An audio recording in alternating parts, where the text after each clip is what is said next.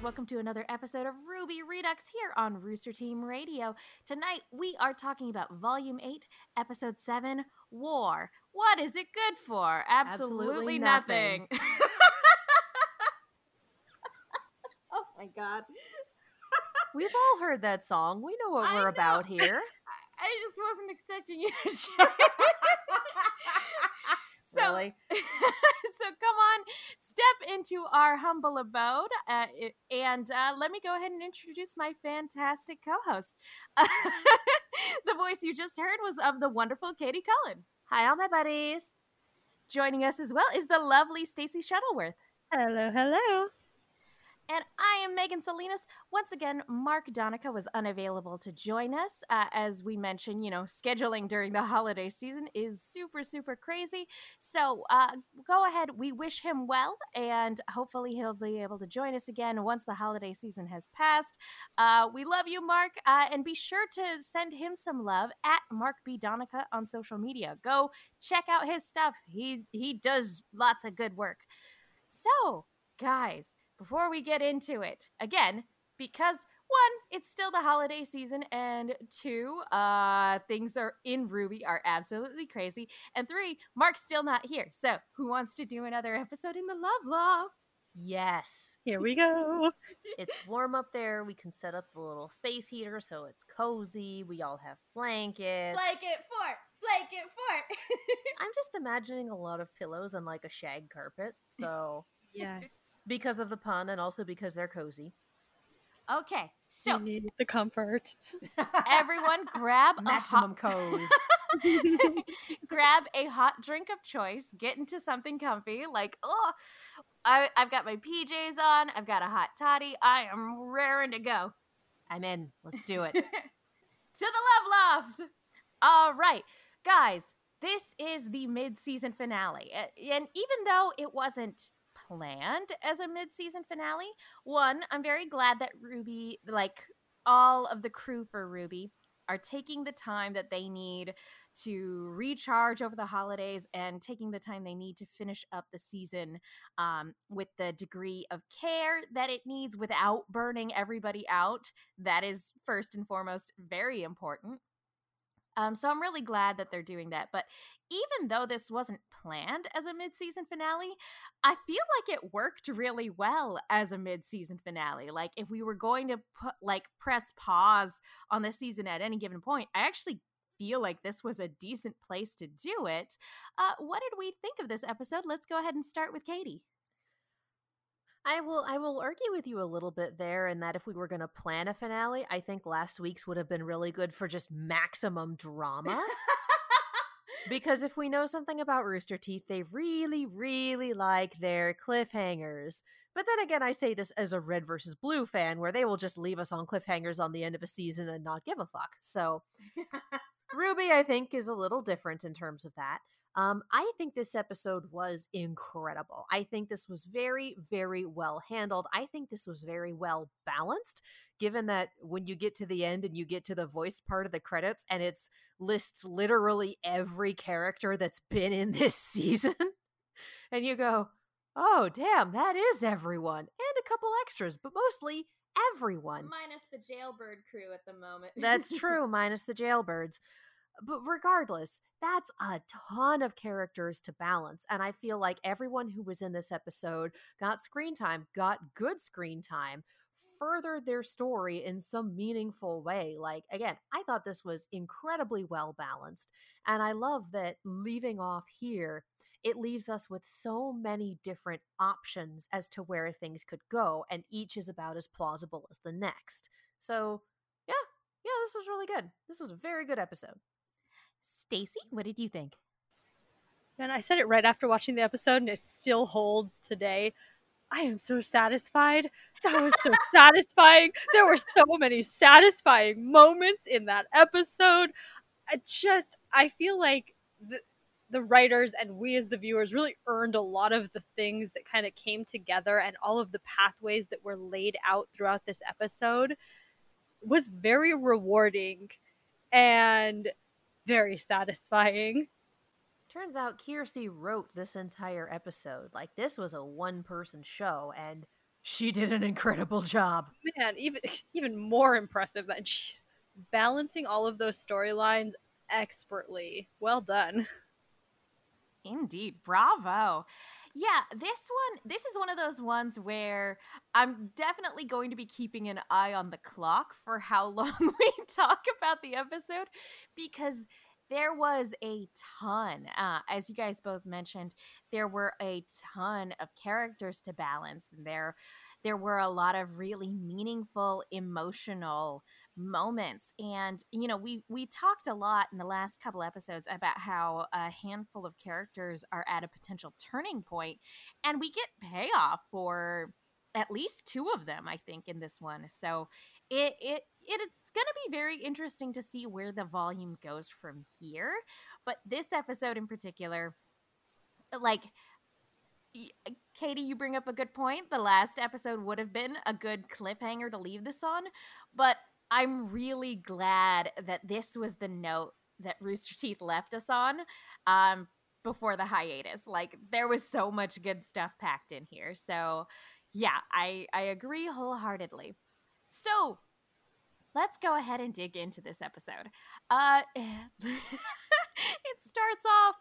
I swear, it, it's it, like it's very appropriate that the that the title of this episode is war because this episode started off like a war movie. I know we've been making the Helm's Deep comparison for a couple episodes now, um, but like this really did feel like the beginning of Helm's Deep with a bunch of horrible monsters like coming to attack a fortified city. Although this city has since lost its fortifications. And what we see is, you know, the Atlas military getting ready to take on all these all these Grimm that are being, I guess, just dumped right onto the surface of Atlas from Monstra. And it's it's really cool looking at all the Grimm that make appearances. I was really excited in particular to see the apathy come back. I've missed them oh so much. Um, so it was cool seeing that. But, uh, you know, it doesn't take long for us to cut away to different parts of Atlas to see just chaos happening throughout the city. What did we think seeing uh, seeing the way Salem's assault is actually taking place. Uh, let's go ahead and start with Stacy. Man, the disconnect between the people of the city having a like twilight picnic versus the absolute chaos of the war setting up outside, like right outside their neighborhoods, right, was just beautifully illustrated and just really hammered home the point of this is what Mantle has been going through. This is this has been their life with you know Grimm taking over their city, but the people up in Atlas have just been having a picnic, literally a day at the in park. The park. and, and yeah, like it was not real for them, and to suddenly see it become real for them, uh, but in such like a disconnected way, uh, really, really drove home that inequality and the the way that Atlas and Mantle intersect each other and almost you know work against each other in this point. So that was it. I mean absolutely well framed way of showing things. Uh and here we go. The chaos uh builds. I would add on to that that we saw how Mantle handles things when they're like, all right, well, we have an evacuation, we're going here. And you've got a couple people who complain, but for the most part, the people in Mantle did a fairly orderly evacuation. Like, once they got to the crater, it looked like they were, for the most part, working together, trying to keep calm, you know, all that. And we see an evacuation order in Atlas, and we see a stampede for the subway systems.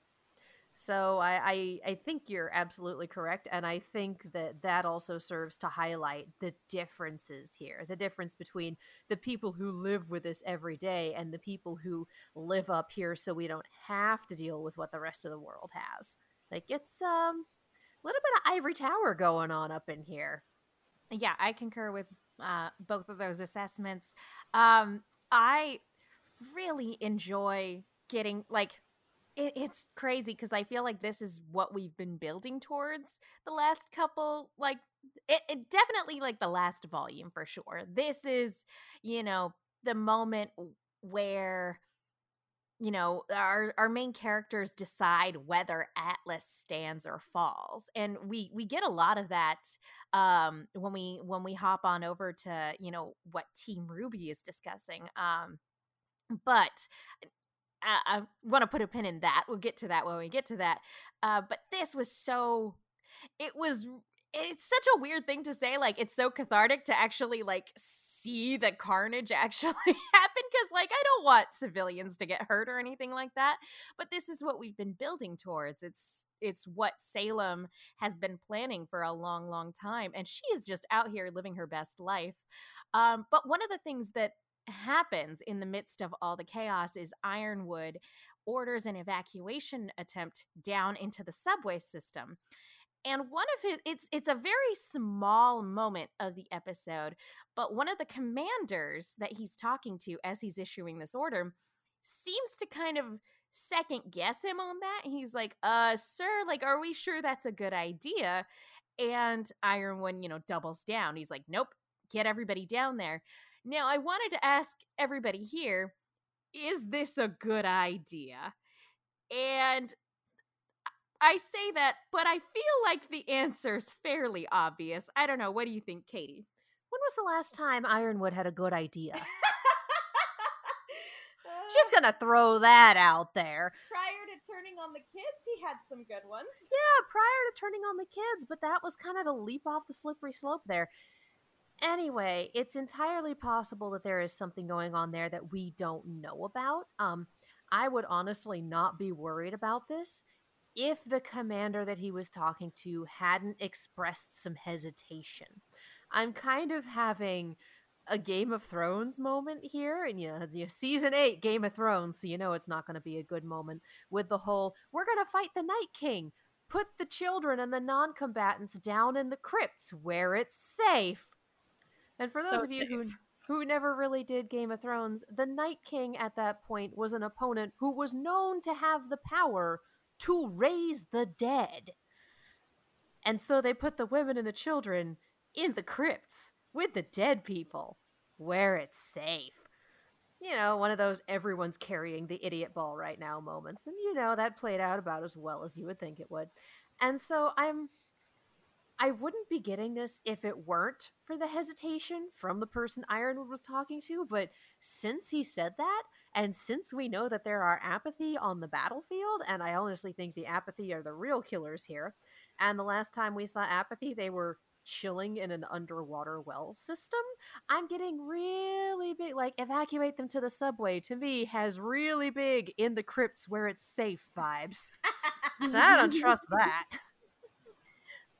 Stacy, how about you? Yeah, we're just gonna toss this one on Ironwood's old pile of good ideas that he's just building up over there. Looks looks real good. So many good ideas for Ironwood.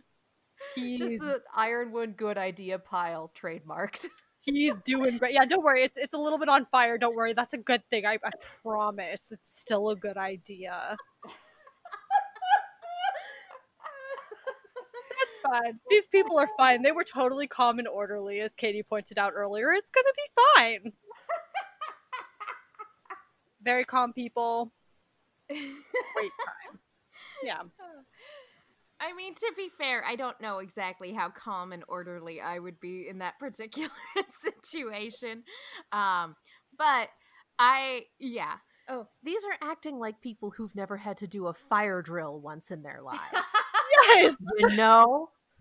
You know? It reminds me, now that you've said that, it reminds me there's an episode of The Simpsons where Monty Burns decides to do a fire drill at the nuclear power plant, and everybody inside panics again because uh, clearly no one's ever done a fire drill before. Homer is the first one out, and he barricades the door behind him. and excitedly runs up to Mr. Burns and goes, I made it out, Mr. Burns. I'm the first one here. And also, he was the first one out after literally 15 minutes when it should take about 60 seconds. But anyway, I could definitely what I'm what I'm trying to get at is I could definitely see the people of Atlas doing that exact thing, uh, running to safety uh, after a series of panicking, like wasting so much time panicking, and then literally barricading the door behind them. Like you know that that's happening with at least a couple groups here at Atlas, right? Yeah. yep. Oh man. But like to be fair, I also don't know what other sort of evacuation effort they would have planned. But uh, so I don't want to immediately dismiss it as a terrible idea cuz again, we don't really know where else people could go. But in this particular situation, but as Katie pointed out, yeah, I what the images that immediately get conjured in my brain are that of the apathy underground, and I'm sitting here going like, "Oh, it's just like Volume Six! Yay! I'm so happy! I can't wait! oh, I can't wait for that horror movie. I'm so excited. Okay, but yeah, pile of Ironwood's good ideas that is only slightly on fire. Well, Ironwood has uh, another good idea as as uh, he notices that you know uh, a lot of the outward attacks on Monstra don't really seem to be effective. So one of the ideas that he and the rest of the Brain Trust at Atlas, uh, the Atlas Control Center, come up with, who knows? This might have been a Bill idea, um, but they think that a bomb that goes off inside of the monster would have a much greater chance of doing some damage um, than some than an outward assault. So he charges Winter and the Ace Ops with that particular duty.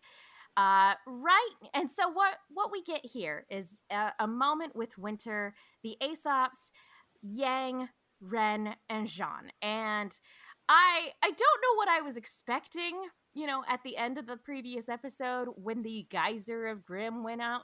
I I don't know what I was expecting, but I was hoping that that would sort of be an eye-opening moment for the Ace Ops and that they could set aside their difference and work together with the kids. But no, almost Im- like immediately the first establishing shot with this group is that the kids have been arrested per Ironwood's orders, and that, yeah, they're now going to be taking on this very dangerous mission while they have the kids in custody.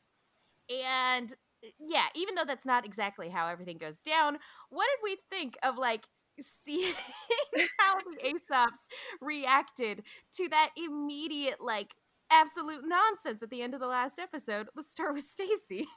Man, I set myself up for the disappointment by hoping that they would like come to see the light and like join the fight or something. Like reasonably, I knew that wasn't what was going to happen, but I still hoped.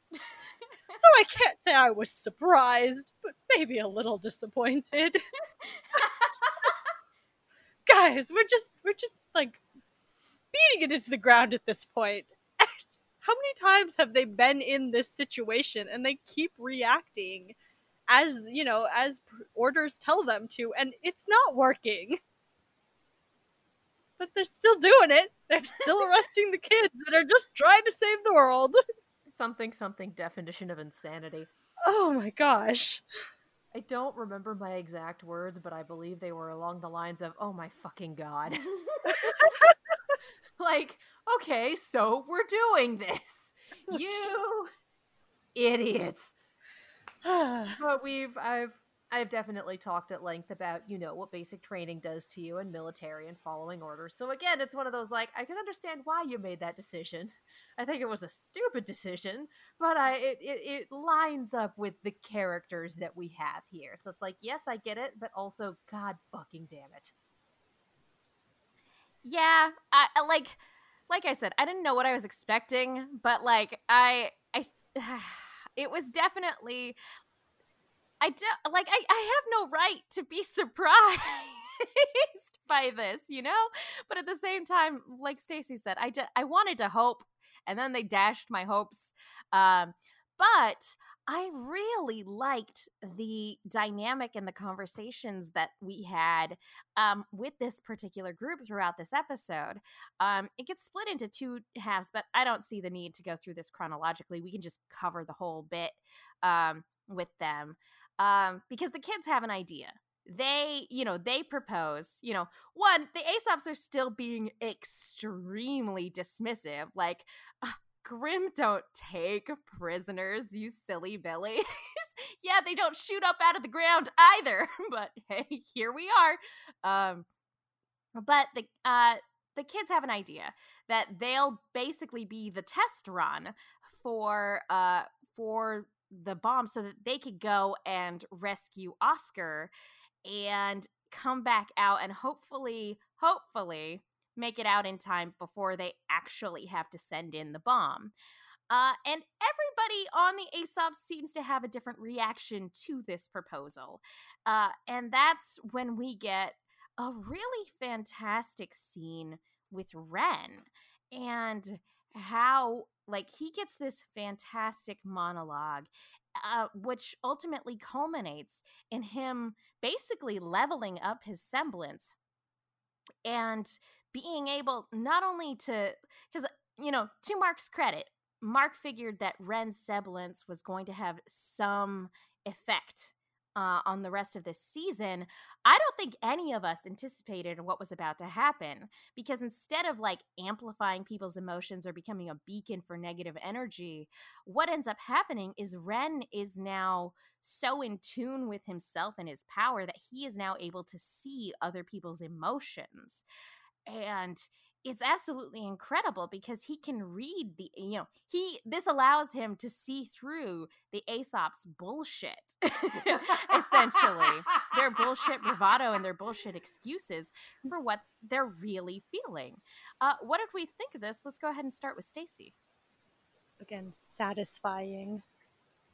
So satisfying. I just this was really well led up to also uh, we we've talked before about Ren reaching his breaking point and how it could be really really terrible, and this was actually a really positive application of Ren kind of reaching that breaking point, but seeing it externally. So I think for him being able to see more or less the kind of feelings he's been struggling with internally reflected in the Ace Ops and realize how ridiculous and at odds with how he actually felt and what he actually believed to kind of coming into his own acceptance of his feelings and therefore his acceptance of everyone's feelings or something like that where he can now see yeah everyone else's emotions and tell them off for being big old liars about how they're actually feeling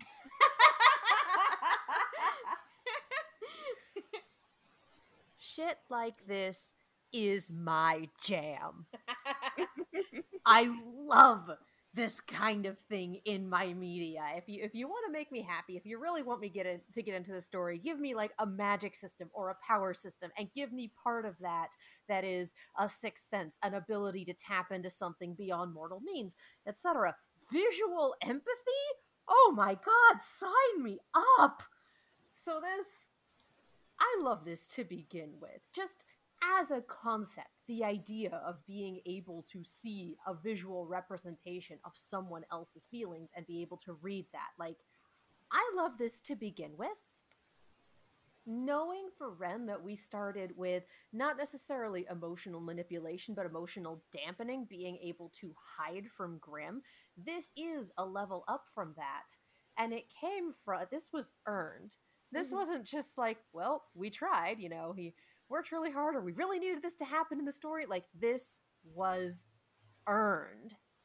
And the fact that his emotion based semblance was earned when he got far more in tune with his own emotions because he's been doing repression the semblance since he was like what eight ten since he was a biddy and jim and randall came to town and wrecked shop yeah it's been a very long time and he's been the quiet stoic one.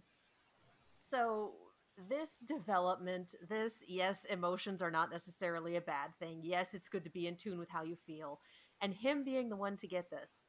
And on top of that, this team saying everyone is replaceable to team we don't have our fourth letter anymore, Juniper, was rich. Yeah, they did not read that room. not in any capacity. And I mean, it's not like Pyrrha was an unknown quantity. She, oh, and it was only I want to say what two seasons ago, season six. So probably a month, maybe two months in series time, depending on how long our montage last season was. It hasn't been that long since we had that bit with Jaune standing in the plaza with the statue of Pyrrha talking to, we presume, her mother. We don't really know. And trying to come to terms with things. Like, this is still an open wound for this team. And now they're dealing with the fact that they've kind of adopted Oscar, Oscar and they stand to lose him depending on how things go here. So, saying this to a team that has already irreplaceably lost someone and stands to lose someone else and expecting them to just be a-okay with it because people are replaceable is uh it's never going to go the way you expect it to. But for Ren to be the one to stand up and call them on their bullshit and then get the semblance leveling up like this this was my favorite part of the episode. And this was an episode full of awesome characters doing awesome things and just all sorts of wonderful stuff. But this, hands down, my favorite part. I love it. Give me more. Thank you. Yeah, I I love it for a multitude of reasons. I love I love one that it's been a while since we've seen somebody level up their semblance. Um, so it's really cool to think that, like, as you, oh, go ahead. It's been like three episodes. What we saw Nora do it. Oh! but in terms of yeah, yeah, before that, I think it was like Jaune season five. I yeah, no, I I wasn't thinking of Nora because that was just her going like all Berserk. out. Yeah, that was just her going all out and then like collapsing to the ground. Um, so that was just like the her going to her absolute limit, as opposed to the power um, that somebody has, like noticeably changing. And it's really cool to me that like a semblance is something that can grow and change over time as you become more in tune with it and or yourself you know i i really like that and we had it a little bit with ruby struggling with her her silver eyed powers um but that's different it's it's something different than her semblance um and and actually we we did technically have that with uh ruby as well a couple episodes ago transporting multiple people at once. So it's really cool that this season is like taking some time to like step away and being like, "Hey, we're going to show little little noticeable upgrades to people's power sets." I'm all about it. Um but yeah, another thing is that this you know, we've been saying for a long while that we hope that the Ace Ops can come around. And so it was really nice to have a character be able to like like I said just kind of cut through to the heart of it and be like, "No, you're really upset. You're morally conflicted. You're angry. Um, and you don't want to be a part of this anymore. yeah, it was it was really nice to be able to have this character call out what's actually, you know, going on internally for all these characters who are like, nope, we just got to follow orders. Um, so that was really nice. But also, um, I this is something I didn't think about during the episode itself but I saw on Twitter um, a couple a couple days afterward after the episode dropped. Um, I wish I could remember who on Twitter made this observation, but somebody mentioned that of all the the actors to deliver this particular monologue, how how emotionally effective it is to have Neath deliver these lines of no one is replaceable.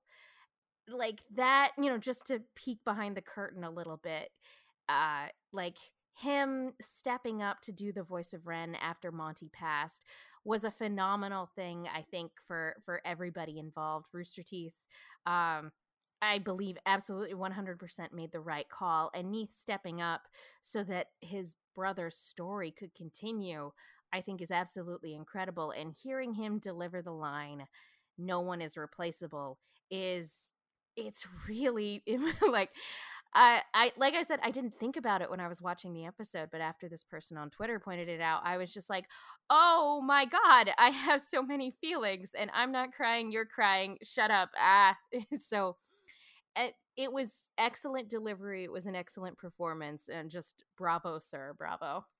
And I'm not crying now. It's fine. I'm gonna have more of my hot toddy now. it's okay. We're all crying. It's absolutely fine. I just I yep, the other part of the scene that was absolutely beautiful was very rarely does the quiet character get to just go and read everyone in the room.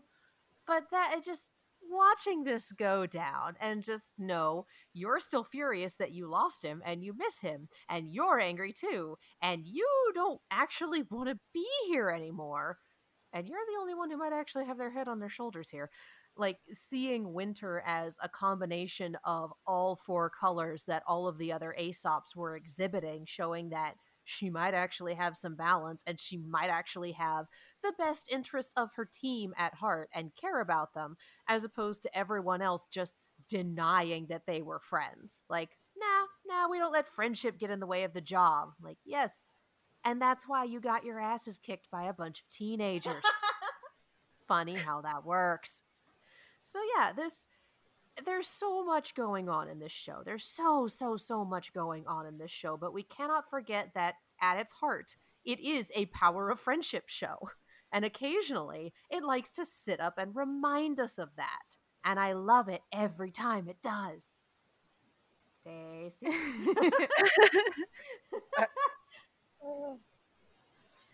I oh, I have Emotions. Uh, so many. Emo- I, you know what? Honestly, Megan, I didn't, I didn't see that on Twitter. I didn't even like really connect those two things for now. So now I've got emotions on like the show level and the real world level. So it's fine. Everything's fine over here. yeah, yeah, uh, meta feelings. Uh, it's just, it's beautiful though, isn't it? It's... It really is. That's that's absolutely moving. I don't even know. I'm fine. Everything's fine. This episode was fine. That's why we're up here in the love loft, so we can just wrap ourselves in pillows and blankets and just all right, all right. be little sad burritos. Adjust my pillow fort and and uh, God, um, I do want to touch again on on the kind of emotional journey we saw Winter go through. She didn't say too much in this scene and throughout this scene, but I think between her physical mannerisms, I mean, seeing like her hand shaking as she really like leaned in and committed to her orders, and then seeing the flurry of colors around her, um, it, we really get that she's bearing that burden and kind of Winter needs a friend. Winter needs her penny back. oh. Did I make it more fine? that depends on your definition of fine. Oh, you know, on fire? Oh, wait. So, like, Ironwood's idea pile is fine. Yeah, yeah, it's fine. Great. That's the definition of fine in this show, right?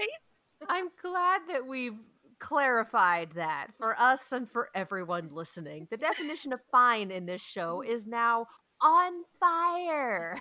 it's as fine as we're gonna get, right? for now.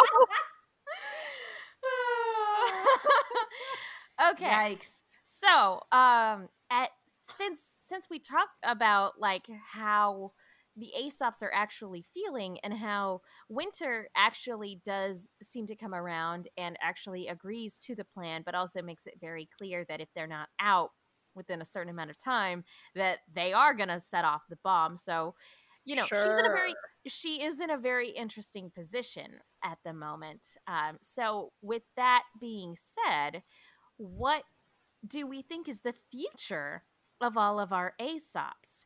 because we even have a one-on-one conversation in particular with Marrow about how hey clearly you don't want to do this anymore and he's sitting here going like but i have i still have a job to do and we walk away from the scene knowing that Marrow is still a good good boy uh, As though there were a doubt. um, so what do we think is the future of the Ace Ops and in particular the person who's leading them at the moment winter what is her future let's start with katie Oh, curveball at me. Um, I will be surprised if Winter makes it out of this season. To be completely honest, say these horrible things you asked. But we don't like it. asked Plus, I'm always the one who walks in here with death predictions. I'm Thanks, fucking I Thanatos up in here. Uh, yeah, uh, you asked. You quite literally asked. Um, there's also, for me, the culmination of this arc is going to be the question of whether or not the Ace Ops can pull together as a team, not because it's in the job description, but because they care about each other, and whether or not they will be able to essentially get over that hump. And I know this is a terrible thing to say, but honestly, I think they're going to fail. I think that they will fall apart as a team, and then we will probably save Harriet and Marrow. I think that we may be able to keep them to have them working with our protagonists, but I think that Elm and Vine might be kind of a lost cause there. But yeah, I just given the way this season is going, I think they're going to fall apart when it counts. oh that is that is dire stacy what do you, think Look, honestly, I am I am more or less on the same page. Um, I think we got a couple a couple of other very interesting tidbits during that entire like kind of argument between them. I mean, now I think we got a lot of insight into Marrow's position too. We know now for sure that he is a replacement of a mm-hmm. previous member, and from the sound of it, they dealt with that death about as well as they're dealing with Clover's death. As in Extremely not poorly. at all. Yeah, if anything. So we're gonna have if if we can't even handle Clover's death right now, we can't even go backwards and and process what happened previously. This is this is repression of of this team that has gone on for several replacements that we know of at least. So for them to have to now address this and come together as a team, they have a very, very high hurdle to clear. I'm not too optimistic, unfortunately. it's almost as though the person who's in charge of all these individuals who haven't been properly processing all of their emotions it's almost like his literary analog was in search of a heart hmm hmm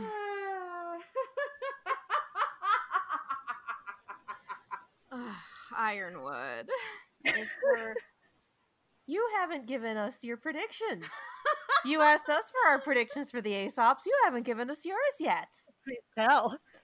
I, I was hoping that now that they've been read the riot act that they would be on on board with team boys and girls but after both of your predictions of having their teams falling apart i find that much like at the end of the last episode my hopes are probably going to be dashed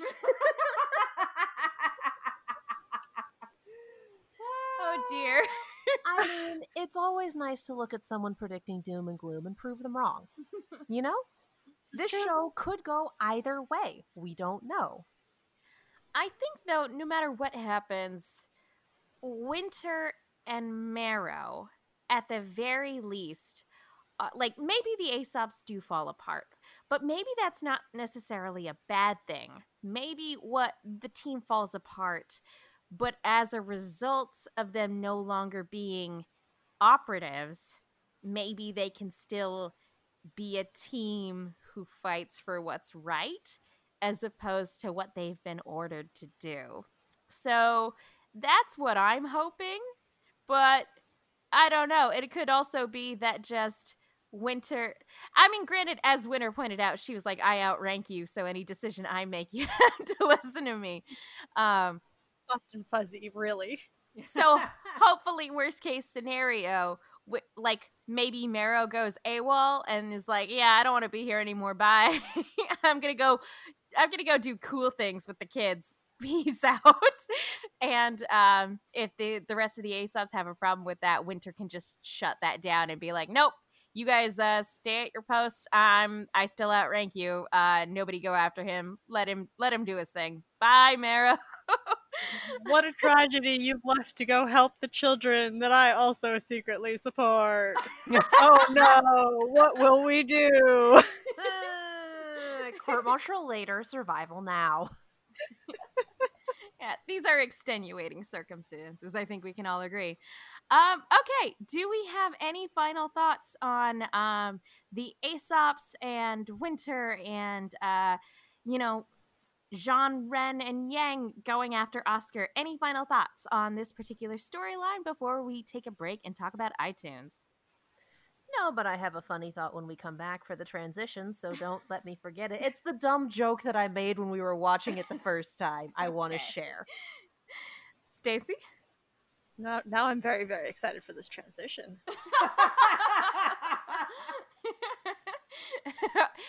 okay, I think on that note, folks, uh, let's take a moment to talk to you about iTunes. Folks, thank you to everybody who's gone to iTunes to rate, comment, and subscribe.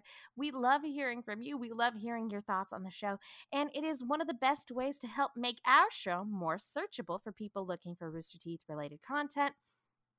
We don't have any new uh, comments this week for shoutouts, but we do have a handful of social media shoutouts that we wanted to go ahead and, um, you know, let you guys know about because we have a Twitter and that's at the Rooster Team. Uh, and so we've had a number of people uh, talking to us about this latest episode. Uh, Shadow Angel in particular had some thoughts about Cinder's backstory. Um, and Max Us Fox 23 uh, let us know that apparently Eddie said that this was the tame half of the season and wanted to know whether or not we have a place in uh, our metaphysical mansion for screaming because we're gonna need it in the future. Uh, Blue for Life Blue sent us a delightful fan art by Chris Ninth on Twitter. Ah, it's so good. And because Christmas wasn't that long ago, we also have a number of holiday wishes. Uh, and so we have people on Twitter who wished us well. Chris Sarasaurus, Game Boy Nate, and Jade, aka Drummergirl456, all sent us wonderful holiday wishes on Twitter. And Jade, in particular, actually sent us uh, the link that uh, Barbara made an announcement um, that uh, there was a sneak peek for the next section of the volume. I have not watched it yet because I wanted to talk about this episode without any particular spoilers for what's to come.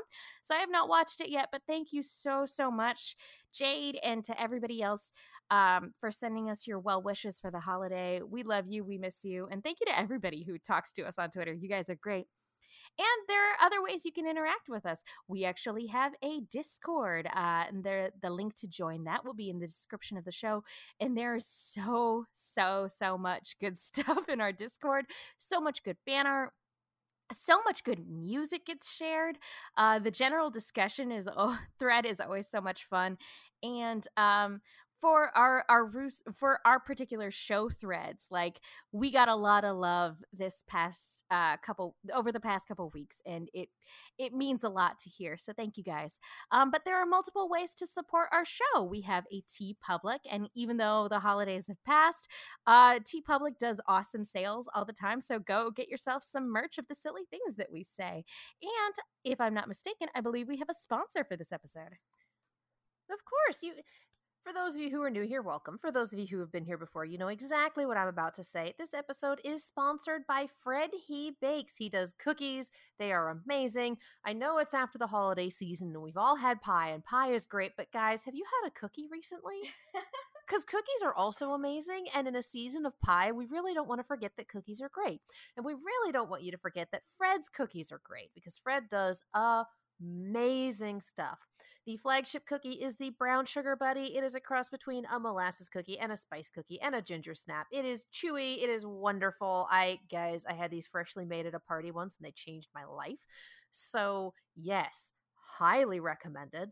Uh, if you want a little more fall or winter flavor in your cookie, he has the maple brown sugar buddy. It's all the goodness of brown sugar buddy with maple as well. These are particularly good dipped in your hot drink of choice, in your hot toddy, in your hot buttered rum, in your hot chocolate, if you prefer the non alcoholic version.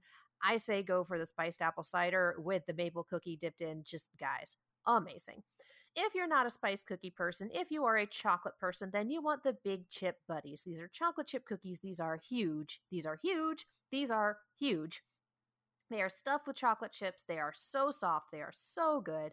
Highly recommended. Little more difficult to dip into your drink of choice unless you have one of those really big mugs, which no judgment, we all have at least one. And yeah, if all of these sound amazing to you and you can't pick which one to try, he does sampler boxes so you can try all of them and then order more of your favorites, which will be all of them. So, obtain yourself some cookies. They are all fresh, never frozen, made to order, made in small batches and you cannot find them in stores. The only way to find them is to go to fredhebakes.com. That's three words, fredhebakes.com, and use coupon code The Rooster Team for 20% off your entire order. That is fredhebakes.com, coupon code The Rooster Team. Do the thing, treat yourself. You deserve it. So thank you again to everybody. Uh, however you support the podcast, however you interact with us, we just want to say thank you, thank you, thank you so much for everything. You guys are the best. All right, let's get back to it.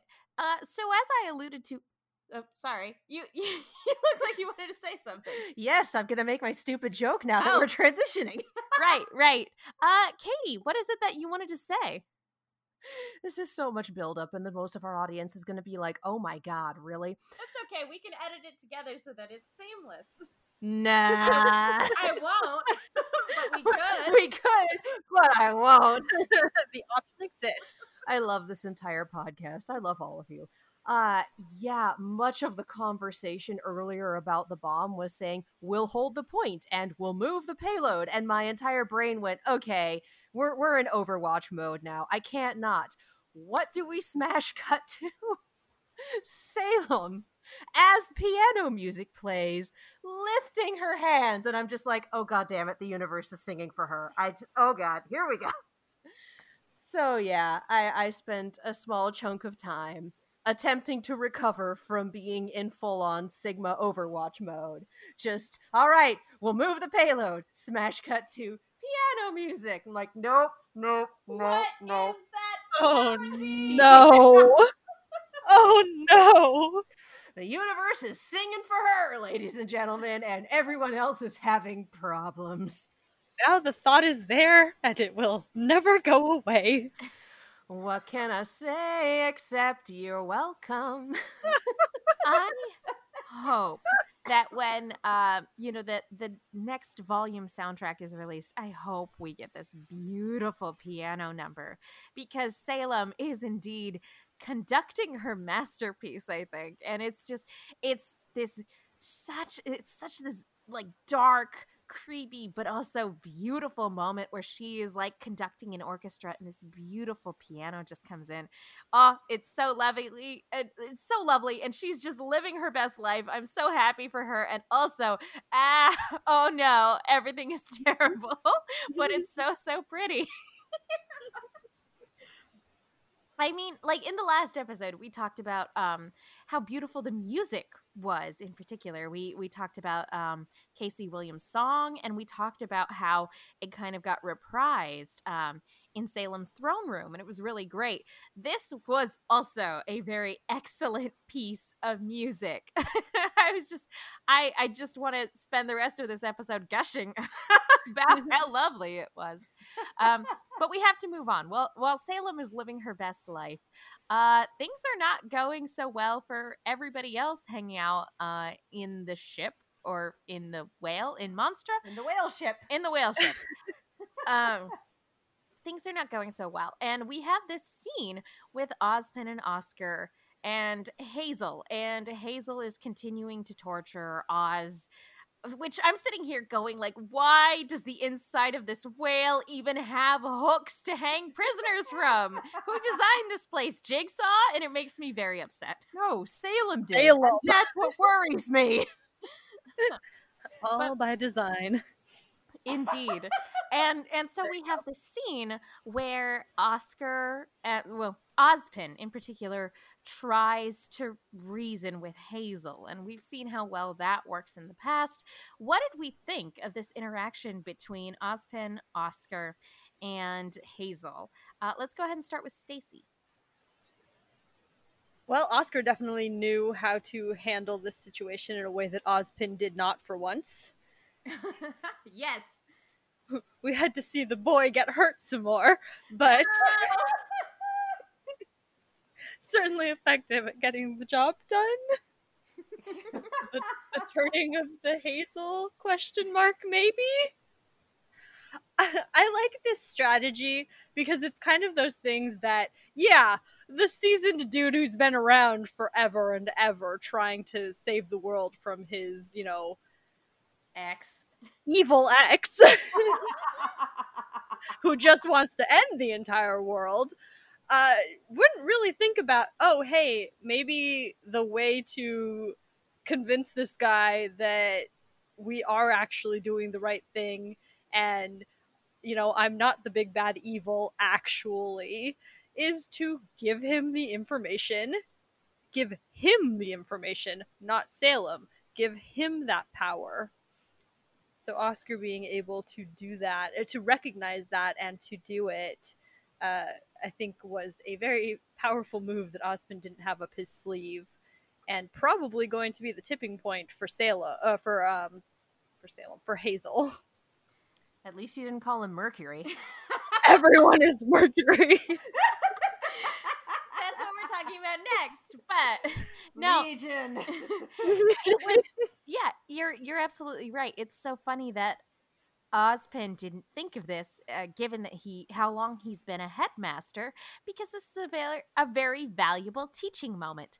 A good teacher will give you the tools to discover the truth for yourself. I guess just uh, it, it- whether or not Hazel is on the independent study track is something uh, we'll we'll have to see when the hiatus is done. Katie, what did you think of this? I mean, for this, we also have to keep in mind that it's been Ozpin trying to talk to Hazel, and that Hazel has been blaming Ozpin for all of this from the get go. So it's already an uphill battle there. Whereas if you think back to our first interaction with Hazel and Oscar, it was a friendly one.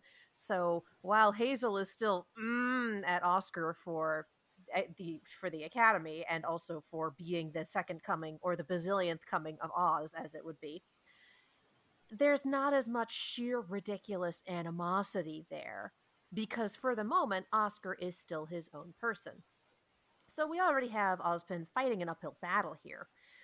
But I just really appreciate that Ozpin gave him everything from the other side. Like yeah, she's cursed with immortality. She's been alive longer than you know. She's really tired and just wants everything to end and she this is how she wants to do it. And she basically just got cool story Hansel in return. like Hansel in this situation did not have two fucks to rub together for what Oz had to say. So it was pretty damn powerful that it was Oscar willing to make that leap of faith and willing to tell him, hey, you know the story, you've heard it from Oz. Now, here are the tools to go get the information for yourself. I'm not giving it to her, and I'm not giving it up because you beat it out of me. I'm giving it to you because I believe that you will do the right thing.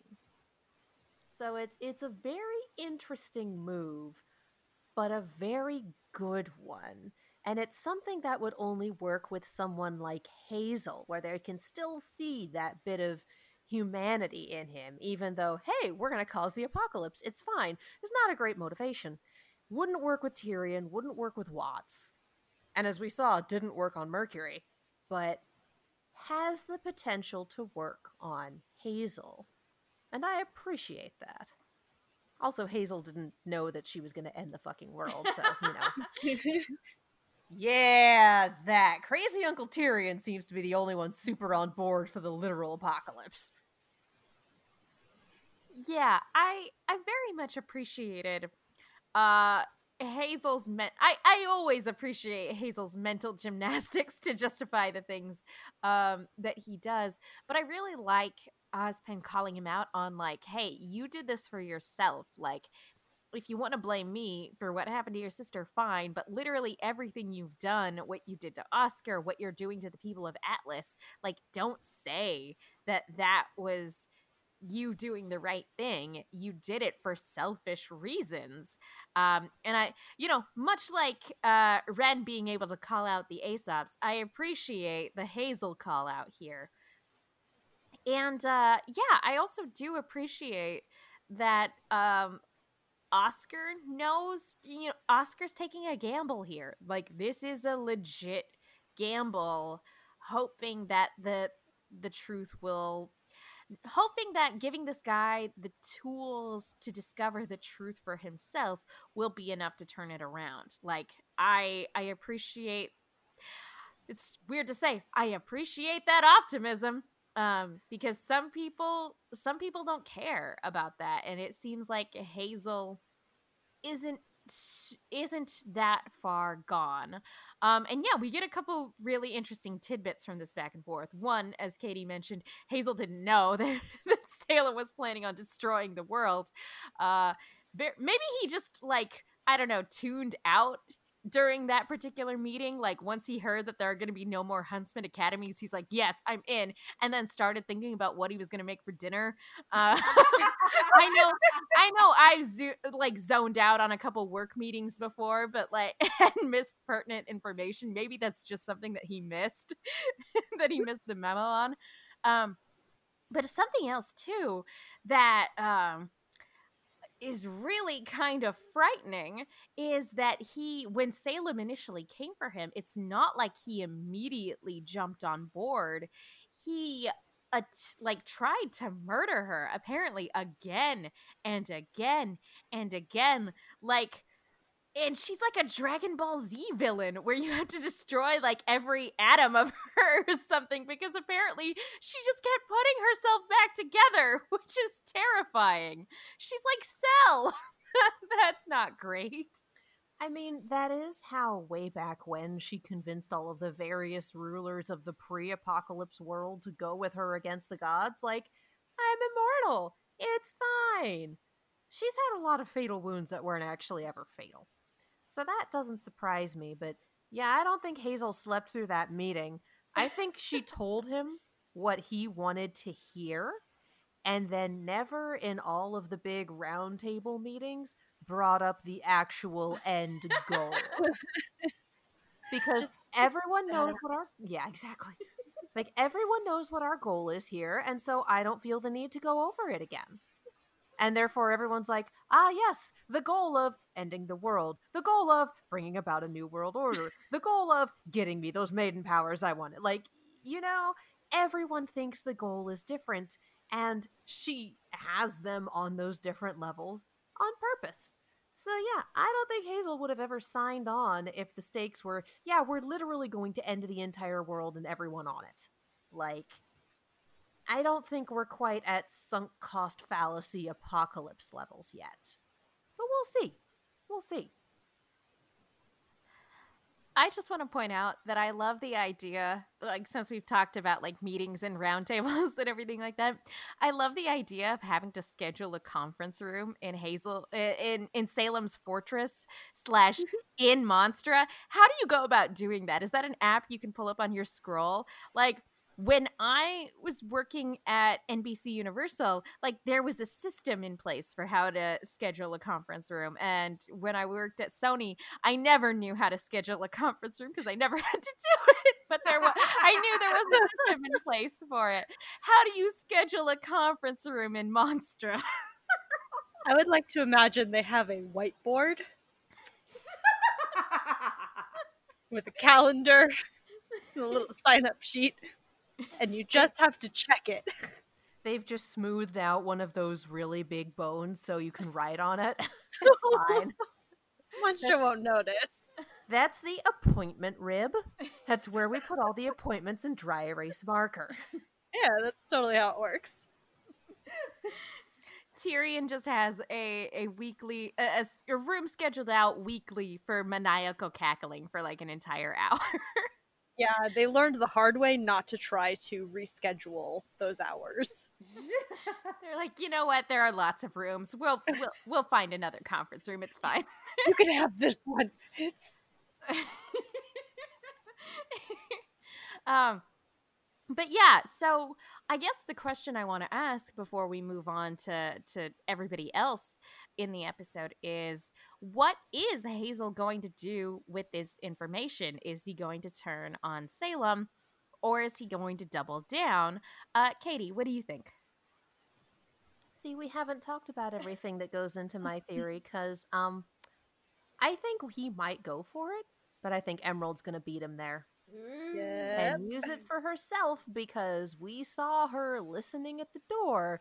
So we know that she has that information because she passed it on to Mercury as well. And that's when we got the she's not going to end the world. And then crazy Uncle Tyrian showing up going, Of course she's going to end the world. Where have you been? yeah, confirmation of the apocalypse. So I think Hazel might think about this information.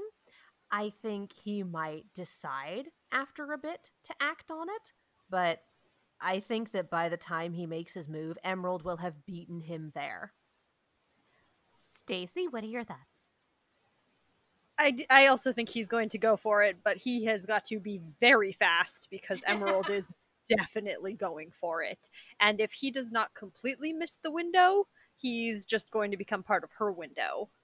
Uh, so it could it could play out one of two ways. Either Emerald gets there first, asks her question, depletes the lamp, and then when Hazel comes, now he thinks that Oscar was lying to him. Oh shit! Oh. So Emerald- that one. Emerald could really just throw things out of balance here. Uh, but I I also feel like there's a good chance that he's just going to roll up right when she's about to ask the question and he won't be able to do very much about it, but he'll get to experience Emerald's question. I mean, Emerald getting the lamp, I think, is a really good guess. Um, if the the idea that she's based on Aladdin is true, it would be really weird to have an Aladdin analog who at who never got to who never got to hold the lamp. She's just Um, not interested in it, okay? um, so that that's interesting. So okay, we've talked about it. Uh, let's let's touch on Emerald, Mercury, and Tyrian. As as Katie pointed out, uh, Tyrian makes the very very important clarification that uh, yeah, no, world domination is absolutely what we're about, kids. um, shout out to Josh Grelle again. Just every time he gets to perform a Tyrian monologue, it is so so nice. And this is the second time Tyrian has straight up had a conversation with these two characters in particular of like, "Oh, hey, what you think you're doing. It's i- it's not quite what you think it is and uh, you need to get on board and that's basically what this conversation was and so he and mercury continue like they they head on over to their field trip. They're apparently going to vacuo for the next stage of salem's plan um but mercury and emerald and and i mean mercury when i say mercury this time Are we sure? I think so. I think Okay. so. Who knows? It might have been Maybe Neo it's Neo. we don't know. Everyone's Mercury, but um, but they have a heart to heart. Um, before Tyrian comes in, and before they can really unpack the thing that he has just ad- openly admitted to them, um, you know, he takes Mercury away to go off on their field trip. But they meet. They they have a, a moment of eye contact, and Mercury gives her a nod um, before they fly away. So, what do we think is in store for Mercury Black as he goes on this field trip? Let's go ahead and start with Stacy. What do you think? Man, and all of Mercury's infinite wisdom of his decision to join up with Salem, somehow he did not consider getting stuck going on a field trip to Vacuo with Uncle Tyrian. I So like he has the some- Uncle Tyrian is sticking. he has some regrets. Uh, but no, this moment was really interesting because Mercury's attitude previously has been pretty flippant, pretty like dismissive of Emerald and uh like trying to distance himself and be like, "Yeah, no, I'm I'm where the power is. I'm with Salem. Uh, you know, I'm better than than I was with Cinder." And so to see almost this moment of understanding between them um, you know, now I'm I'm crawling my way down into the conspiracy corner. I'm gonna bundle myself up under all of the the red strings and just like, wait, are they all still working as a team? Is this a big play? What's happening now? I, I mean, I think we've established we're not quite done with Cinder yet, and with Emerald sneaking around the way she was. I don't know. Should we give Cinder some more credit now? Maybe. Do we give Mercury credit for being more loyal than he at all surface appears to be? I'm gonna go with mm, nobody deserves any credit here. Yeah, no, I, am not so sure about that one. Emerald deserves credit for taking some initiative, getting the new information, and then attempting to share it and get things figured out. Like, Emerald, I think. I don't want to say she had one of the best character moments this episode, but I think given the situation she was in, she was one of the people that did the best with what she had. And again, I think that she's going to be the one to get the question. I think that instead of going to Cinder or waiting on this, I think she's going to act on it herself and see what happens. And who knows, the the question might just be does Cinder actually care about me? Because that seems to be in contention. Yeah, because we basically had um we basically had Tyrian uh confirm the question that Hazel would probably ask of what whether or not Cinder's plans are to destroy the world. Salem. Oh my god. I got the Mercury bit right, and so I dropped the ball with Cinder. Look, we gotta get someone's name wrong, okay? It's what's the point? obligatory at this point. Uh, but um but yeah the oh man because yeah is- so where's my train of thought uh so At yeah station. So yeah uh he basically confirmed the information that hazel would want to obtain um whether or not hazel will believe it without Jinn saying so is up for debate. But you know that that basically clarifies that particular point with emerald. I think call me crazy uh stacy i think i think i want to step downstairs real quick and hop and, and tag out in the conspiracy corner i think now is the time for emerald and neo I, i've got one foot in the conspiracy corner and one foot still in the love loft and don't ask me how that's possible given that they are one story apart um our house. We can make it work however we want. uh, this is the point where Emerald steals the lamp and she and Neo run off together.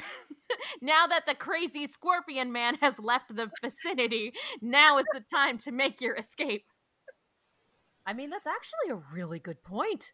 Salem is distracted, you know, with her grim Vidic flux. Um, With her Wow. orchestra. Wow. Stacy that joke. I reach for that one and I don't care. yeah, I if don't- I Megan's don't- allowed to have one leg in each floor of the house, I'm allowed to make terrible puns. Uh, yeah. So Salem's distracted. Uh, her partner in crime and crazy uncle. I almost called him crazy Uncle Mercury. Yes. That's Mercury's next evolution, actually. He can't evolve his semblance, you see, so he's just gotta evolve into the crazy uncle himself. sure, He's just gonna it. transform into a car on their way there, and that's how the ship is gonna crash and kill Tyrian.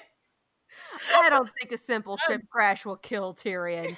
I don't think Turbo Teen will kill Tyrian either. And who Period. can? Survive worse? If Turbo Teen can't kill him, Who can? We were counting on you, Turbo Teen.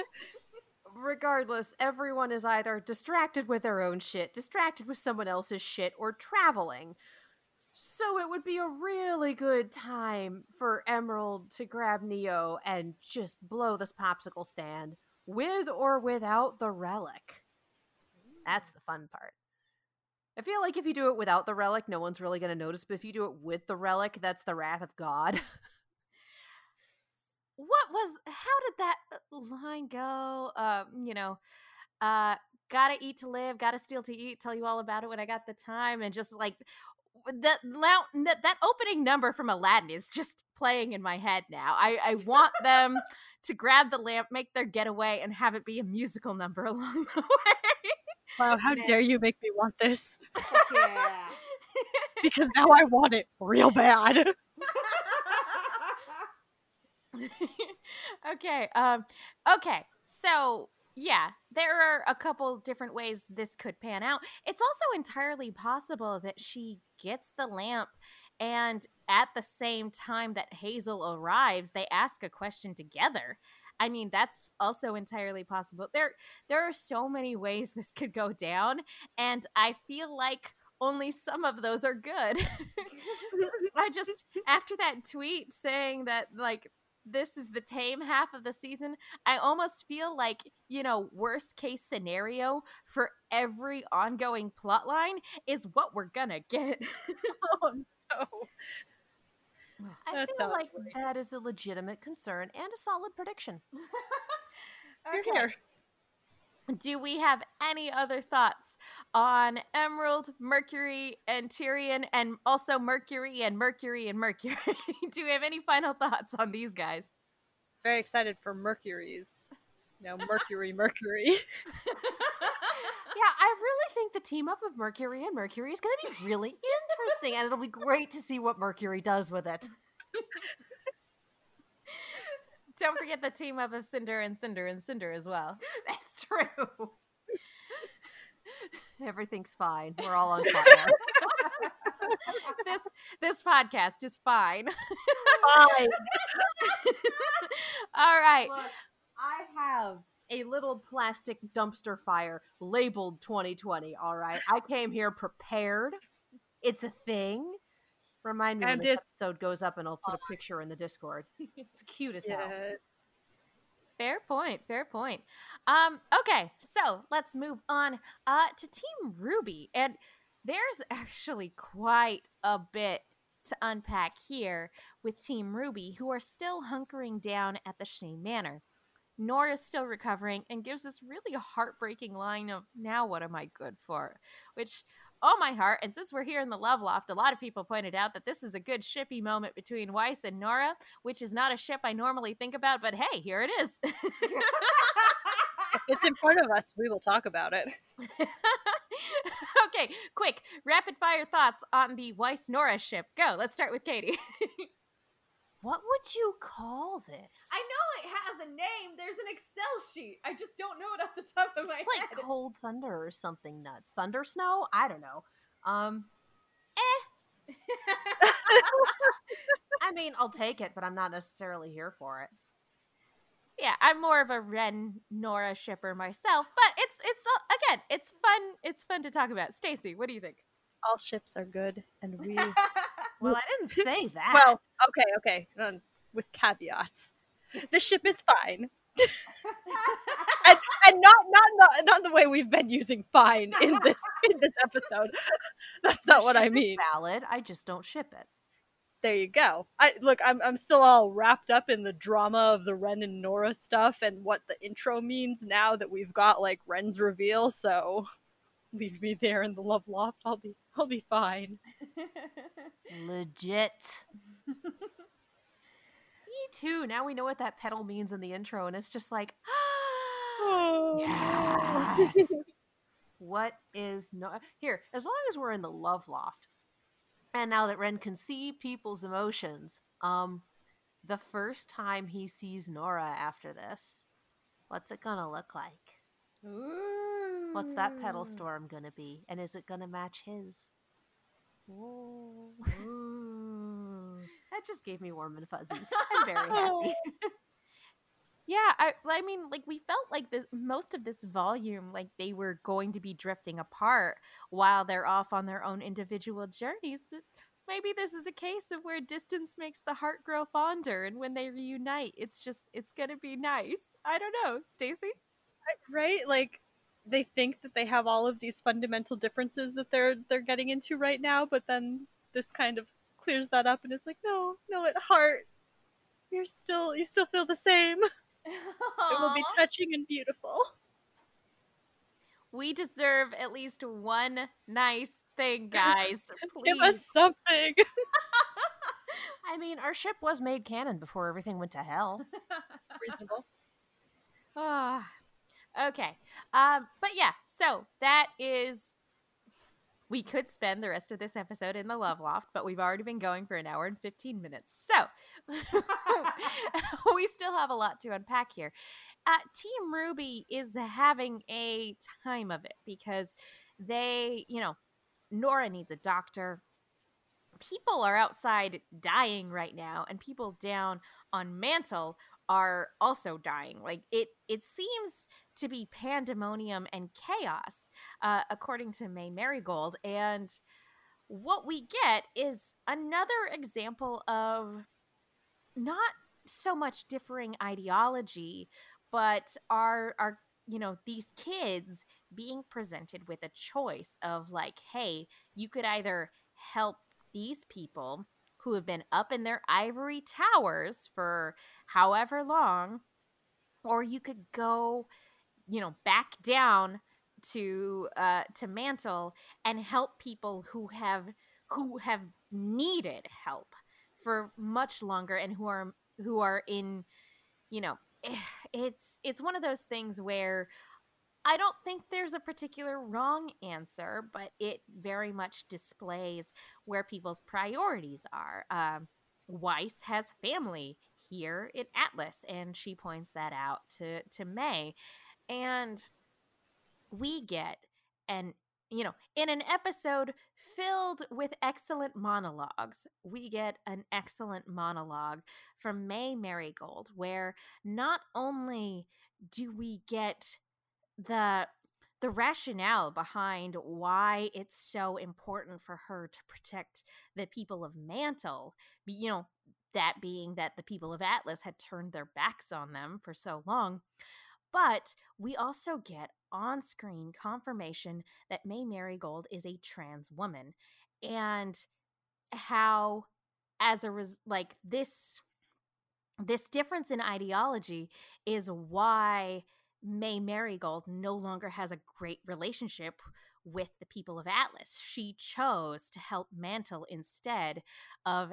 continuing to hang out in the ivory tower at Atlas and how as a result of that she's like they made it clear that I wasn't their son and I made it clear to them that I wasn't their daughter.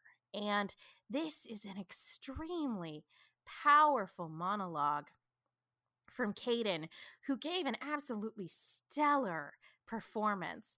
Um, what did we think of this particular monologue and what it what it means for RWBY as a whole as far as representation and what it means for this character moving forward? Uh, what do you think, Stacy?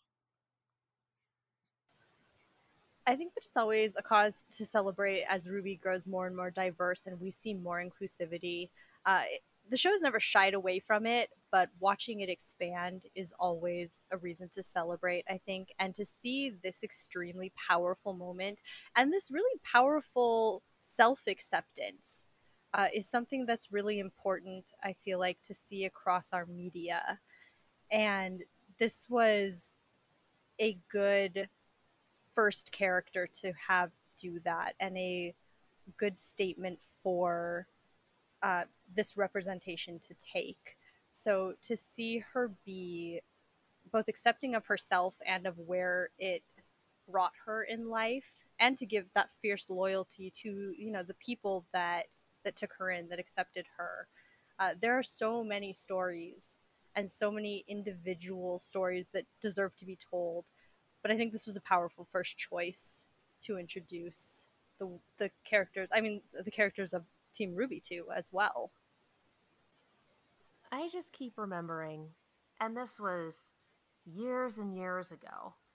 Our first AfterBuzz interview during season two with Monty, Oh, where we were able to speak with him, and one of the questions that we asked, that I believe was a fan provided question, was asking him if there was going to be any LGBTQIA representation on the show.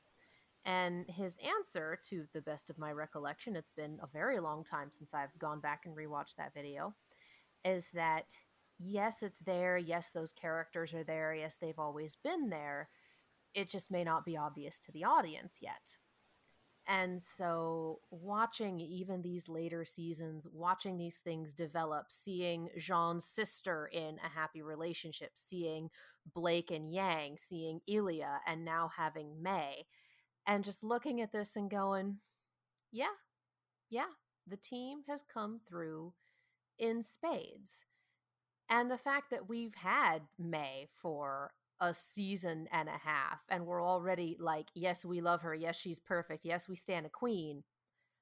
And then getting this on-screen confirmation just there are ways to do lgbtq narratives and especially trans narratives that are well executed and that are good and there are ways to do them that are not.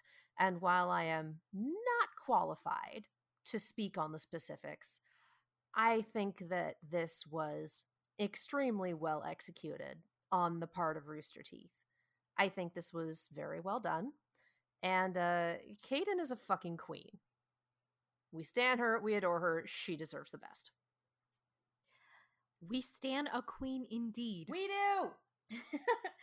the um yeah i i think i i remember that interview as well and it was one of the those things where it was so nice to hear how how lgbtq representation was always a part of the plan and and i distinctly remember monty saying that um you know, it might not be readily apparent, but these are kids who are still in the process of figuring out who they are. And so that is definitely going to be a part of some of their journeys.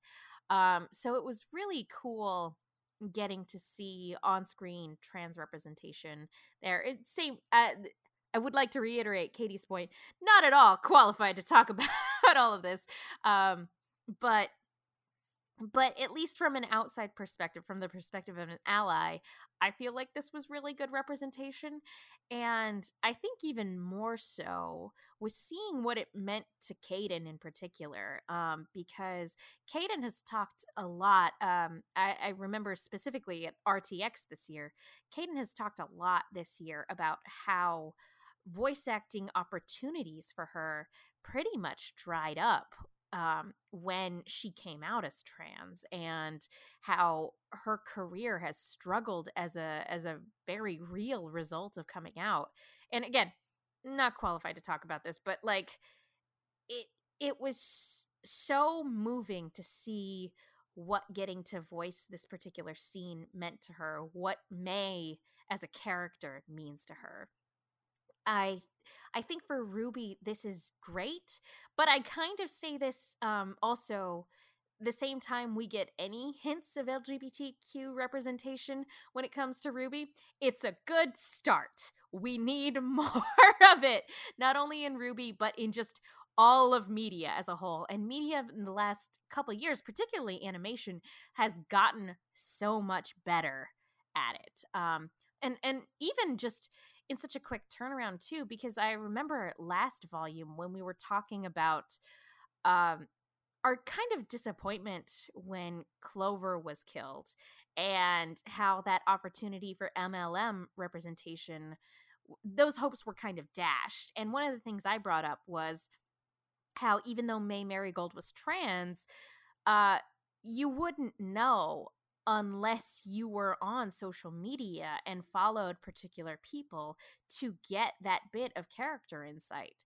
And here getting on-screen confirmation of it is so much better than having to go online and find out for yourself if you're if you're a fan and you wanted to know more it's on screen it's not there for debate so it's it's excellent i i think we need more of that on-screen confirmation for lgbtq characters all across the media spectrum not just in animation just media as a whole we need more um but this was, in my opinion, fantastic. And I am so happy for Kdin. And I'm so, so, so, so happy that Rooster Teeth has allowed a moment like this to happen. Um, because there are so many like studios who are still afraid to take that leap. And it's like, come on, guys, get with the program. It is goddamn 2020. Why are we even having these discussions still? Um, but you know, we say over and over again across a variety of shows that we do that representation is important. And it's moments like this that I think remind us why.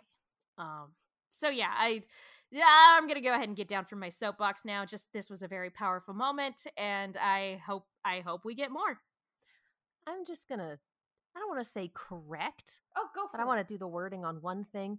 I don't think Rooster Teeth allowed this moment. I think they enabled it. I think they oh, encouraged good. it. And I think that there is a big, big difference there.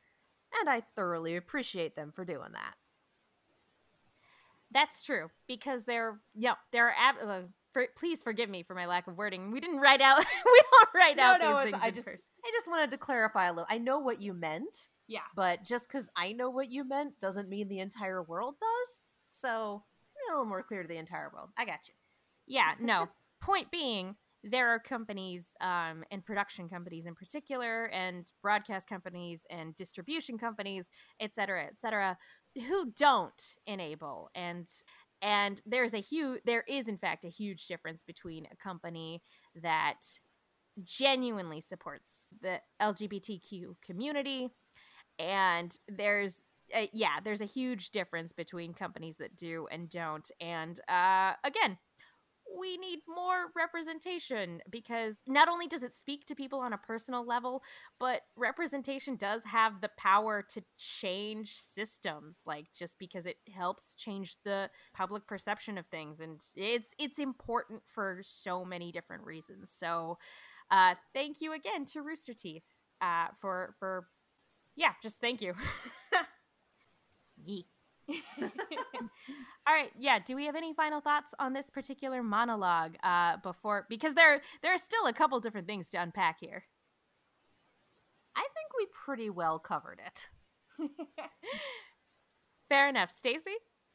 Here, here. Yeah, no.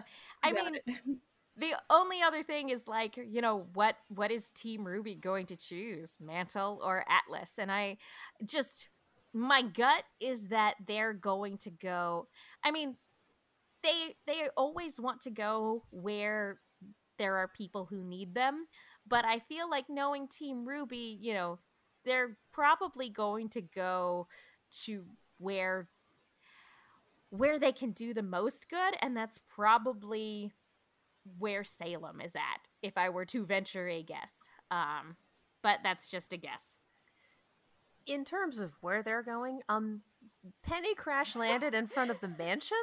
Knowing this team, I don't think they're leaving her. So I think that decision was kind of made for them right there. And I know that's kind of skipping to the end, but I feel like that's the factor right now. No, we can, that.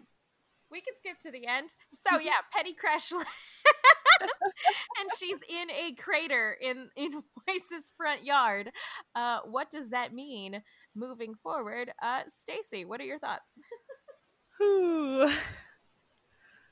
I mean, we can hope that that things will be okay. But I uh, I think we're going to see Penny struggling and it seems like at the moment when she saw Ruby, she was the one in control.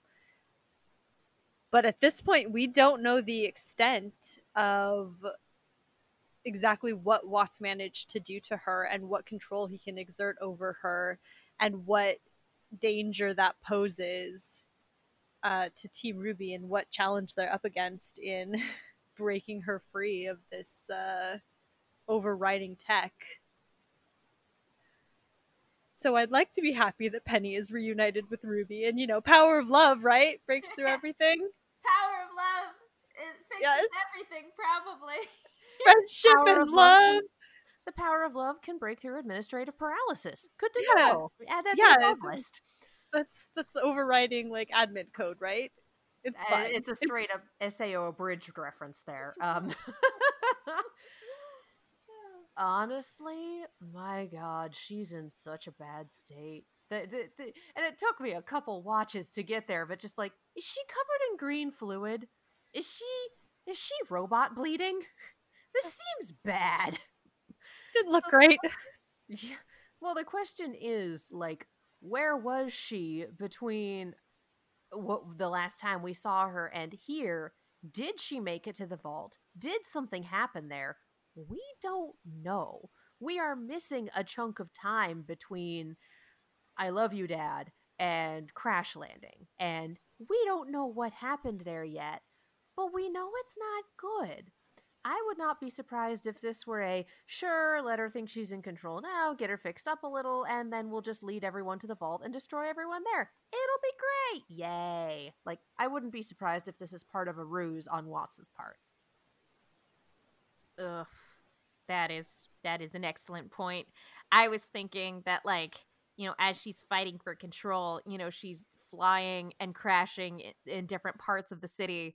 But no, that oh, that that makes a lot more sense. That makes a lot more sense and I hate it. Oh no. like I said, I love this trope. I'm really excited to see how it plays out, but like at the same time I'm sitting here going like, "Oh no." Uh, I appreciate that my jam is visual emotions and your jam is mind control. Wholesome. Good shit. No, actually, I really do like it too. It's like, I love this trope. I hate this particular instance of it because it makes me feel sad things. But man, I love this trope. There's only pain here. It's fine. There is no penny, only Zuul. Oh. this can only end in tears. Okay. Uh yeah, I is, oh, would go ahead. that make her the key then?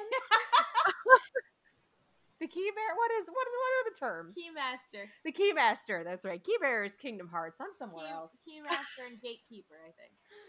Cool, cool, cool, cool, cool. I think that makes her the key master. I don't know. Ah, we've mixed so many references. Oh, I Okay. never said I was a good person. Okay. um yeah, I am like I said, I thought she was just sort of struggling um and yeah, I, I'm sure that Watts is going to like his programming is going to override whatever free will she has left until Power of Love stuff. But now that Katie said that thing about it being a ruse, I'm like, no, that that's probably Mm. it. Um so, but before we wrap up with this particular episode, oh, do we have any final thoughts? Klein. Yes. Do we have any final thoughts on Penny before we talk about the the final bit that we need for this episode? Uh, any any final thoughts on Penny? One fear.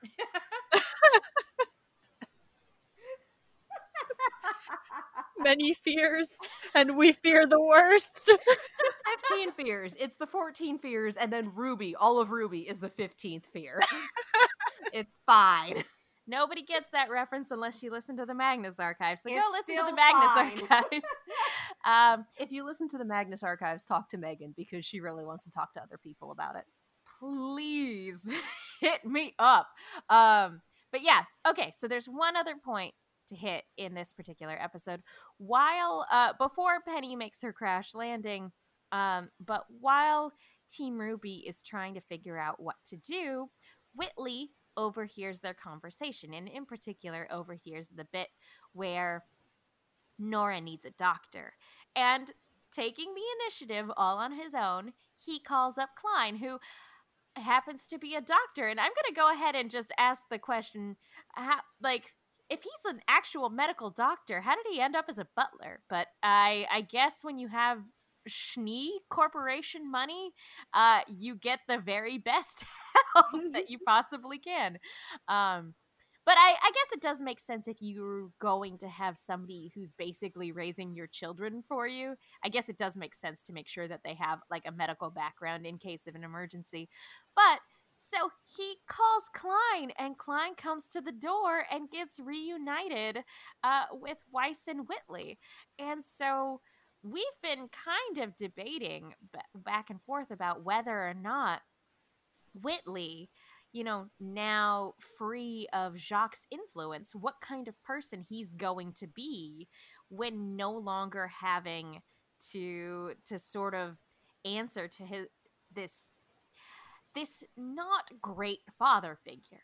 And we kind of thought that he was going to stumble uh, at least one or two more times before kind of coming around. But almost immediately, the day after Jacques gets carted away to jail, he does like an, an actual genuine act of altruism without having been prompted to.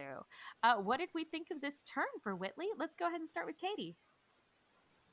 I'm honestly happy to see this because RWBY has had some fairly good narratives so far about how where you live and the people you're around can really shape who you are as a person. And we've really had that narrative with the Schnee family, with Winter getting in the military to escape her dad, and Weiss showing up at Beacon as kind of a shitty person and being better because she is out from under her family's thumb because she has these friends because she's learning these new things like we we very much had a narrative especially with this family of an abusive circumstance can create terrible people and so we've removed the center of that and it's nice to see that narrative working for Whitley as well and it's nice to see that yeah, maybe mom has had some good influence on him. And maybe, you know, he can be a good person when he's not trying to appease his monster of a father.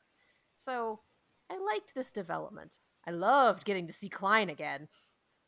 But I also really appreciated in the follow up for it with Weiss thanking him and Whitley saying, I didn't do it for you. And I know that's why it means so much and that he flinched so hard when she went in for the hug like he was expecting to get walloped so yikes but also i love that we're taking this turn with him i can really appreciate that sort of hope for humanity bent especially when things seem so hopeless in the larger picture. Stacy how about you? Yeah, that scene between him and Weiss really kind of hammered home the kind of life Whitley had probably been living before this, uh, based on a lot of fear, which makes me think that Klein probably had a lot to do with keeping Whitley fairly, well, ready to be altruistic and to reach out. And Klein probably means quite a lot to him if he called for, knew to call for him. Uh, I don't know, Whitley has joined Team Destroy the Patriarchy. the Schnee Patriarchy. this, I'm in. This was also very satisfying and also a very hopeful message in terms of you know a kid left in this in this kind of bad situation with a horrible influence of a father doesn't have to follow in those footsteps and isn't shouldn't be judged necessarily because of you know, his parent. And he's allowed to be more than that. And let's go, Whitley. this, is, this is not the turn I expected several volumes ago. Here we are. Look, again, fully on board Team Whitley now. I don't think he's going to be perfect in the future, but we're making good choices now yeah, when he was initially introduced, I totally had him pegged. I was just like, "Oh, he's like he's like a Damien. He's like an evil evil child and we are going to have to contend with this evil evil boy." right. um, um and I like that that perspective on him that I've had, you know, ever since his introduction. I'm glad that that's changed um, because he's not a demon. He's not the spawn of Satan. He's a he's a scared kid who has a not great home life. And even though um, their family is really wealthy and he'll never want for anything in that regard, like, yeah, the emotional support and, you know, love from his parental figures has not been there. Um, you know, his mother is neglectful in a different way, and his father is just you know, we've seen what Jacques is capable of um, in his dealings with his daughters, and it's fair to say, you know, that you know, again, we we we've gotten a lot from the the Schnee family in the last two volumes, and how Jacques' parenting has affected all of his children, and it. I really like that over the last two volumes in particular, uh, the story has taken some time to be like, hey, maybe don't be too hard on this kid who had both of his older siblings leave and leave him alone with these two parental figures in particular. You know, again, thank God for Klein. thank God for Klein. Um, but yeah, I really enjoyed seeing this turn. I again, I thought that it was going to take a lot longer than it did. Um, I thought he was going to stumble along the way um, before we really got him on board with Team RWBY. And I'm really glad that that's happened a lot sooner rather than later. Or, or really, he's not even really so much on board with Team RWBY He just did something that needed doing because it was the right thing to do, which is, you know, why Weiss is so proud of him. Um, but yeah, so I'm glad to see this, and and I concur. I don't think he's going to be perfect, um, but I like seeing this turn, and I like I like the hopeful optimism of this message of like it's it's not too late um, for for people to change, and that you know you surround certain people eh, you put certain people in a different environment and it gives them the opportunity to thrive and i very much like that um okay yeah so that I think does it for this particular episode. And yeah, we're just going to have to wait until the hiatus is over. So this is all of RWBY that we have from now until I believe February. Uh, do we have any final thoughts on this episode or on the mid season as it stands for now? Uh, let's go ahead and start with Katie. Boy, if this was the tame half of the season, I think we're going to mm-hmm. have to up that number of fears. Woof.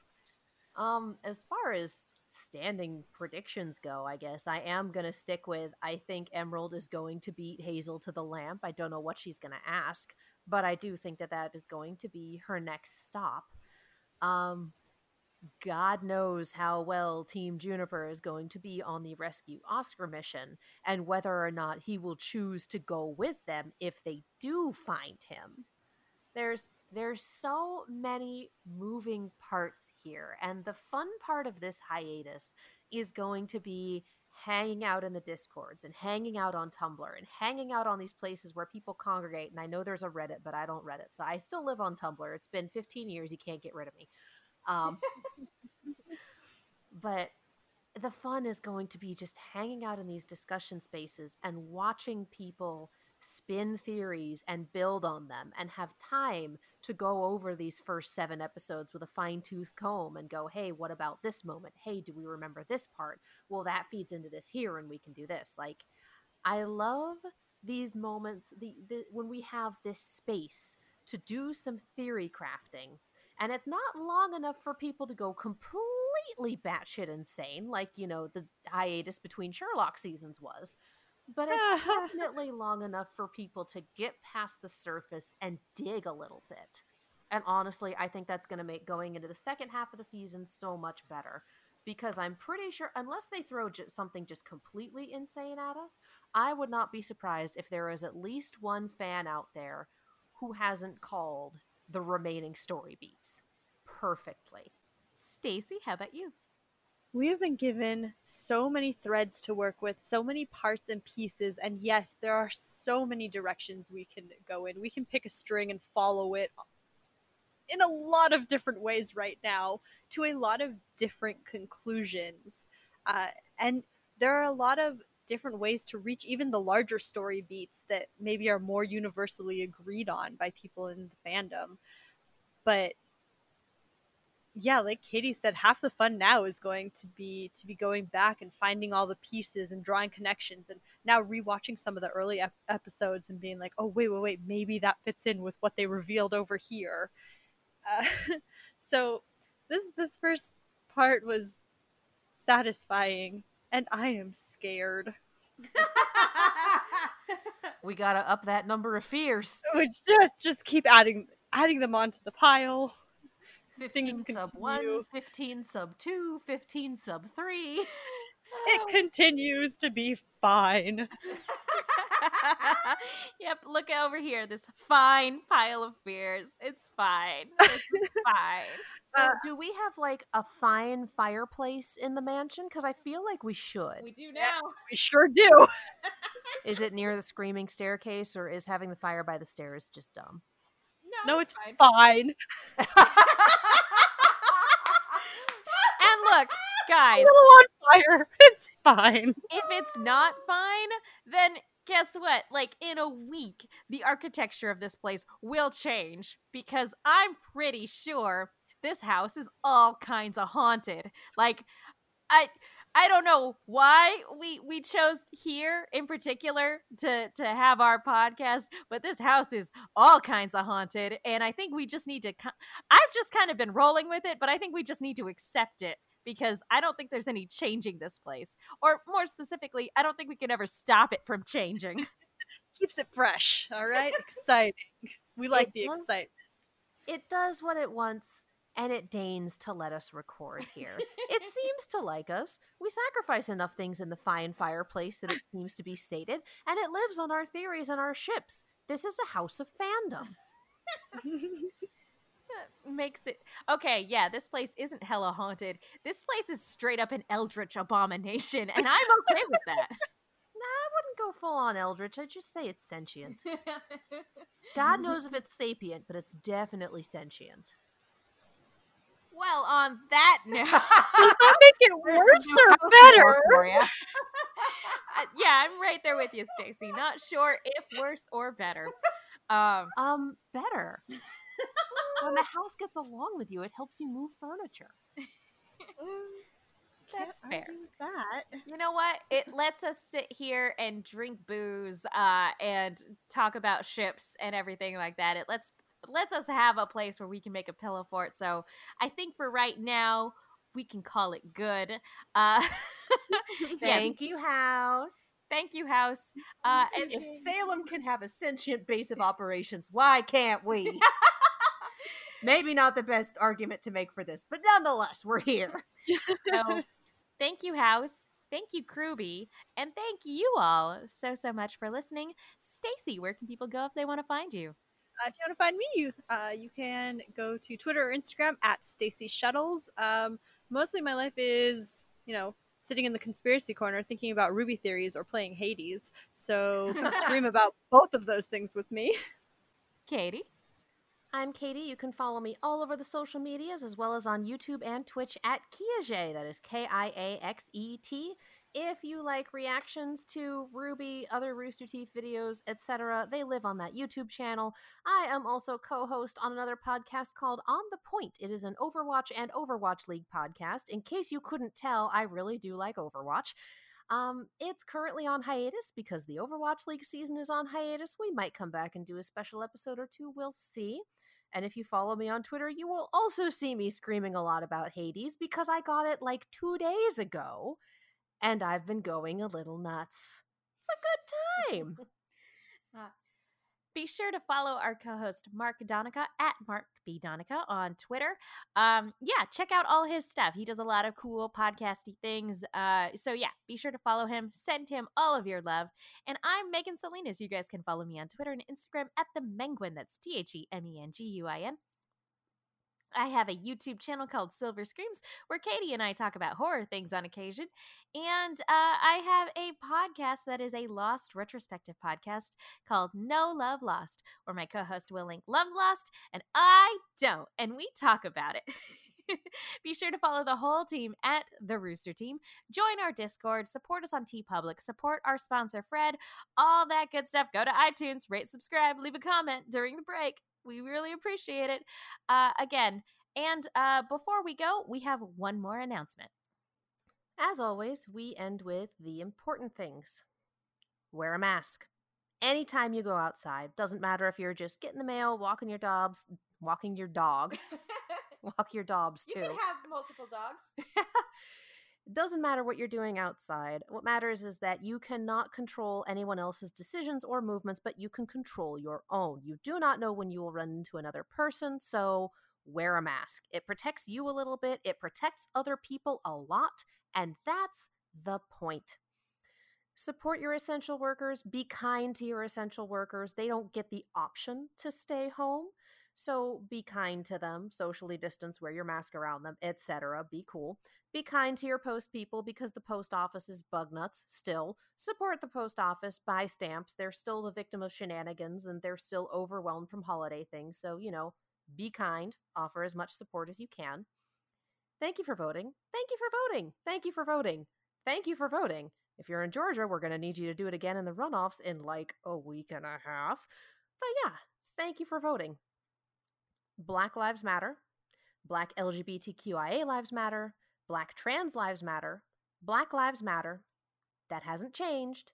That's not going to change. Black Lives Matter. Again, take care of yourselves, take care of each other, because that's the only way we're going to get through this. Remember to wear a mask. And thank you guys for listening. Remember, we love you. Thank you all again so, so much for listening. This has been RWBY Redux, and now it's time to say goodbye.